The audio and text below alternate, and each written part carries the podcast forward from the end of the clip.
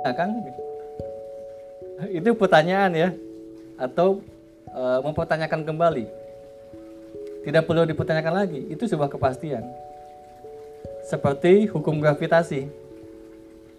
Ketika saya lempar sendal saya ke atas, ada yang bertanya nggak? Kan kira-kira nih jatuhnya ke atas lagi, lebih atas atau gimana? Ya pasti ke bawah kan? Ya kepasrahan tuh bakal baik-baik aja hidupnya itu seperti itu, ya. Jadi ini sebuah kunci. Jadi ketika Anda sudah memahami hidup, ya, Anda tetap jaga kepasrahan diri Anda, pasti akan baik-baik aja, ya. Dengan cara apa pun yang kadang-kadang berupa misteri sih gitu ya, gitu. Ya, Kang Rudi, mangga. Ya, Oke pasrah. ya, Tapi sebelum pasrah, saya menggerutu dulu gitu. ya, Marah-marah, ah hujan lagi. Ah, ya, aduh gua gimana nih? eh, Ya tapi akhirnya, oke lah, lah pasrah aja. Iya. Gimana? ya apa? Yang paling di akhir, yang paling eh, yang paling paling penting di akhirnya. Dapat hujan separuh. Nggak apa-apa, ya. Eh, yang penting di akhirnya. Yang seperti yang kita dibahas kemarin ya. Anda wow, Mbak Didi sama Kang Rudi ini berantem nih di sini misalnya kan. Tapi setelahnya itu baikan, ya udah baikan. Ya, yang diambil data yang terakhir.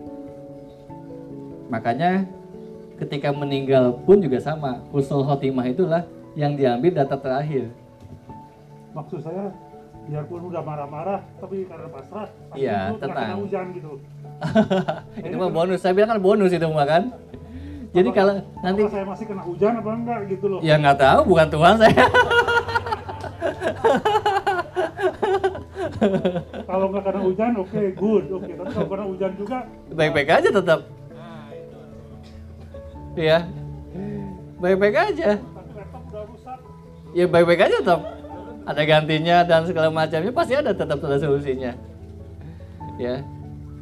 Nah itu perlu diperluas. Baik-baiknya aja tuh bisa dengan cara apa pun. Makanya misteri gitu kan. Tapi percaya aja. Ya. Sampai nanti gayanya yang menggurau itu dulu mulai diminimalisasi gitu. ya. Mulai enggak, mulai langsung spontan gitu kan. Saya juga sama dulunya. Sangat reaktif gitu kan. Tapi terus dilatih lama-lama enggak gitu ya. Jadi kalau dulu kalau ada teman-teman yang kan contohnya yang berpikir, negatif yang seperti apa sih? Kadang-kadang saya jadi susah ngambil contohnya. Kalau dulu gampang banget. yang seperti ini. Eh, yang mana ya memorinya udah banyak yang lost sudah. ya. Nah, seperti itu. Jadi tapi ini perjalanan ya, gitu ya, perjalanan. Dan tadi bahwa saya bilang nggak apa-apa gitu ya, dengan menggerutu dulu marah dulu dan sebagainya oke yang penting di akhirnya ya. Tenang Allah maha pengampun. Ya. Nah itulah sebuah kekuatan juga ya. Kadang-kadang kita juga pernah marah sama Tuhan nggak? Pernah ya. Cung yang udah saya tapi ketika akhirnya sadar dan sebagainya is oke ya. Allah mah nggak baperan ya Tuhan itu nggak baperan. Silakan ya. Tapi sadari. Ya sadari gitu ya gitu. Ya. Itu setelah saya sewaktu bukan sewaktu saya melihat keributan. Karena itu kan crowded ya. Ya. Mobil motor. Waduh motor gua ada mungkin ada 100 lebih. Mobil ada berapa banyak. Sampai kemudian eh, hampir berantem. Karena tidak sabarnya orang-orang tersebut. Hmm. jadi saya pada waktu itu melihat ini apa nih? Kelanjutannya seperti apa? Toh tidak bisa berbuat apa-apa. Hmm. toh terjadi misalnya keributan yang ada malah kerusakan. Ya malah menjadi banyak hal yang tidak menguntungkan bagi orang lain. Ya macet macet. Nah itu kan sesuatu keadaan ya. Hmm. jadi eh, saya hanya melihat karena saya sendiri udah daripada macet dengan nonton aja orang ribut. Gratis Iya, ya. jadi eh, maksudnya gini karena saya tidak berbuat apa bisa apa-apa. Iya. Apalagi naik sepeda keliling saya motor dan segala macam saya pasrah. Begitu selesai saya pasrah itu nggak tahu ada jalan kebuka Hmm. karena kebetulan saya naik sepeda jadi agak saya gondong Hmm. sedikit. Padahal belum nggak pakai tongkat pak ya? Belah. belum belum belum belum ya oke. Lanjut Iya. lanjut. Nah, jadi udah setelah kejadian itu saya udah ngambil ngambil pikir lebih lanjut karena ada lihat hujan waduh udah udah gelap lah segala macam kan udah kemudian jam 6 sore saya jalan nah saya nggak memikirkan kejadian yang di belakang itu Ya. artinya ada dua kondisi tadi memang harus eh, menyelamatkan barang kalau kena hujan Hmm. sama pasrah Hmm. jadi akhirnya saya lihat kondisi macet akhirnya memang yang terpenting adalah pasrah. Kemudian kita sambil mencari cara bagaimana kita bisa lolos daripada kemacetan itu. Iya. ya itu aja. Ya, ya. Jadi ada usaha, ada pergerakan, tetapi rasanya tetap ada di posisi tenang, ya posisi pasrah gitu. Mungkin juga ketika anda buru-buru, mungkin agak sedikit tegang, it's okay, ya, ya, muka ya. tetapi di sini nih jaga tetap, ya, tetap ketenangan, oke ya. Nah ini kita akan latihan lagi ya, kita lakukan lagi adalah tentang bagaimana mengendalikan detak jantung. Karena kenapa tadi kan magnetiknya sangat luar biasa kan. 5000 kali lipat kekuatannya dari otak. Dan bumi ini sangat dipengaruhi oleh detak jantung kita. Itu yang mungkin teman-teman yang perlu ketahui. Ya. Jadi core-nya bumi ya. Kan ada medan magnetik ya. Medan gravitasi ini bumi ini akan berkaitan dengan medan magnet yang ada di jantung kita. Sekarang, kalau banyak orang berdetak kekuatannya, pancarannya dengan kemarahan, dengan ketakutan, dan lain sebagainya, chaos nggak tuh? Makin chaos nih iklim, cuaca, ya, eh, tatanan sosial dan lain sebagainya itu sangat pengaruhi. Ya. Nah, mudah-mudahan kita ya punya andi dan kontribusi lah minimal ya dengan eh, menjaga ketenangan kita ya, ketulusan kita, kasih dan segala macamnya berdetak dan itu juga akan eh, ikut kontribusi untuk menetralisir itu atau menguatkan magnet bumi yang lebih seimbang. Kabar gembiranya, satu orang yang melakukan meditasi ya dengan benar artinya Anda benar-benar melakukan pengampunan, pemaafan ya, merilis tenang, pasrah ya, detak jantungnya lebih stabil itu akan mempengaruhi minimal seribu orang satu orang. Jadi ini ada misal berapa orang? 25 nih. Nah, Anda mau pengaruhi 25 ribu orang. ya. Ya, termasuk. Jadi ini biar menyadari aja bahwa respon kita ya terus akhirnya menghasilkan detak jantung kita itu mempengaruhi bumi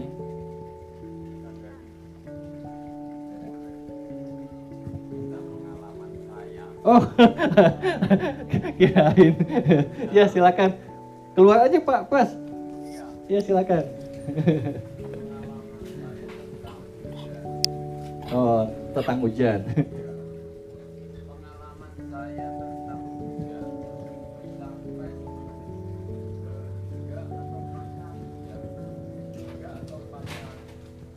pakai mic? boleh Nah, silakan duduk Pak Pres.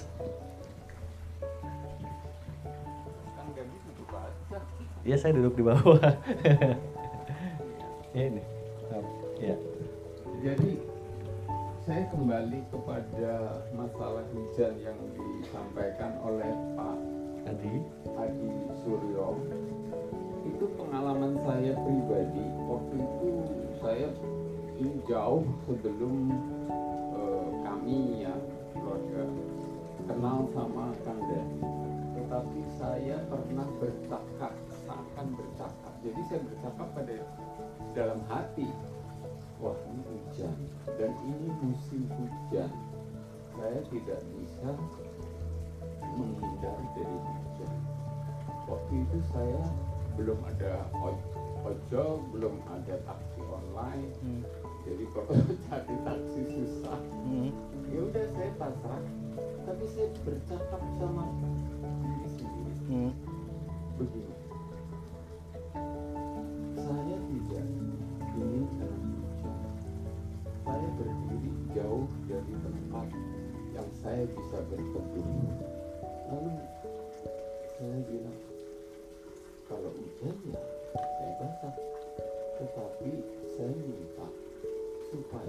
supaya saya jangan hujanan Hmm.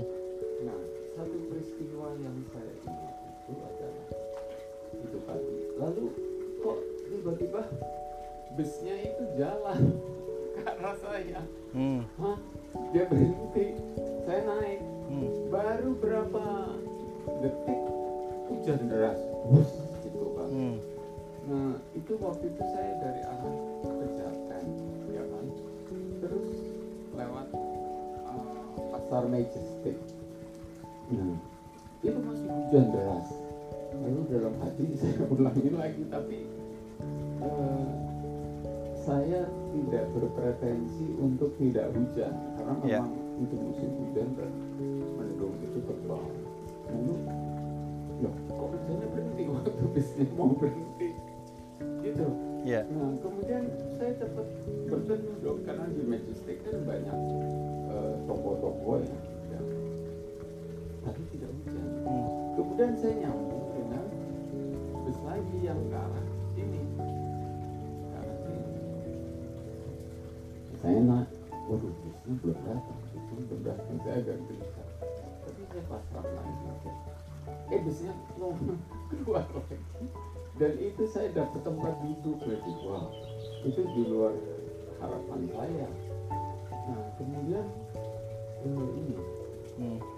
saya baru duduk hujan lagi hujan lagi nah terus udah sampai situ kok berhenti dia sampai pondok eh, apa ini?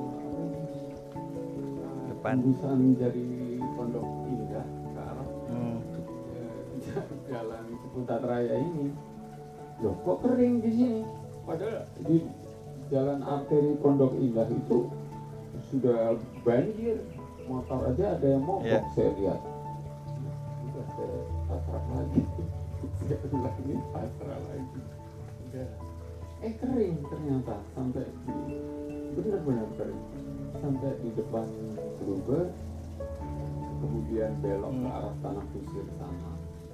Itu masih kering saya cepat turun saya jalan kaki dari pertigaan sampai rumah. Nah saya waktu itu kemudian seperti meremehkan ada HP Hmm. ketik-ketik HP saya lupa tuh sama hujan. Hujannya deras banget turun lagi. Dan itu saya hampir kehujanan saya lari udah nggak mikirin HP lagi itu pengalaman saya dan itu berulang ya semacam itu sampai tiga atau empat kali jadi seperti saya berdialog sama alam semesta itu gimana Oh iya. Ya terima kasih Pak Pras. Eh, itu testimoni yang lain ya tentang bagaimana berbicara dengan alam, ya. Tapi gini, kadang-kadang kita bertestimoni ini ada jebakannya nih. Ya, jebakannya bagi pendengar atau bagi yang penyampai. Jebakannya adalah ekspektasi kalau itu terulang lagi. Ya, jadi nil, saya bilang makanya garis bawah ya itu bonus. Ya. Karena akhirnya kalau oh begitu caranya, akhirnya Anda jadi so tahu, oh begitu caranya. Seolah-olah Anda tahu caranya bagaimana ya mengendalikan. Ya. Dan seolah-olah itu hasil karya diri Anda. Ya. Padahal banyak yang terlibat di sana. Ya. Secara energi, ketika Anda menganggap itu ya karena diri kita itu sebuah kesombongan. Secara energi Anda ada semacam belenggu di sini. Ada yang menutupi. Sedangkan energi, energi pasrah membuka sehingga koneksi dengan semesta itu berjalan dengan baik. Ya. Nah, seperti itu ya, bahwa persaksian bahwa itu sangat bagus bahwa memang itu adalah sebuah bukti bahwa bagaimana berkomunikasi dan memasrahkan diri itu membuat semesta atas izinnya itu melayani, berpihak dan menyelamatkan diri kita. Ya. Tapi kalau akhirnya kita men, akhirnya mengatur atau mengharuskan, nah itu jebakannya. Bisa dipahami ya? Karena ada hal-hal yang eh, apa? Kadang-kadang saya misalnya kondisinya sedang sakit, teman-teman bisa aja ngomong, Kang ini kok bisa sakit sih? Pernah nggak kan ya? kan bisa begini dan bisa begitu. Saya nyengir aja paling. Karena tetap aja ada sebuah hal-hal yang saya nggak bisa eh, kendalikan. Tapi saya melihat bahwa sakit itu bukan sebuah keburukan bagi saya, itu urusan saya. Ya, saya pasrah, saya mungkin belajar sesuatu dan lain sebagainya. Ya. Makanya bukti jangan lihat dari keadaannya, tapi kondisi keberadaannya. Begitu ya? Oke. Terima kasih Pak Pras. Mau masuk lagi? Enggak, tetap aja di sini atau ya. Tadi saya sambil minum kopi, Ah, saya dengar ini apa pertanyaannya Pak Adi Suryo. Iya. Tapi jawabannya Kang Dedi memang saya Iya. saya juga tidak mungkin dan saya itu sadari jauh sebelumnya saya tidak pernah dan saya sudah saya tidak akan kemudian menjadi sombong. Iya. Pernah. karena masalah alam. alam Betul. semesta di luar kemampuan kita. Dan satu contoh, ah, ada teman saya waktu itu usianya 82 tahun. Dia sudah tua, tapi dia masih jalan. Dia itu kalau habis kena hujan, empat dengan kata-kata ya, oh ngumpat ya. ya. Ya gini gimana gimana keberadaan eh, apa tiap tiap apa masing-masing dalam merespon keadaan. Gitu ya Pak Pras, kita mau lanjut langsung aja kali ya ini udah jam 8.47 kita langsung di ke lapangan aja. Terima kasih Pak Pras. Ya.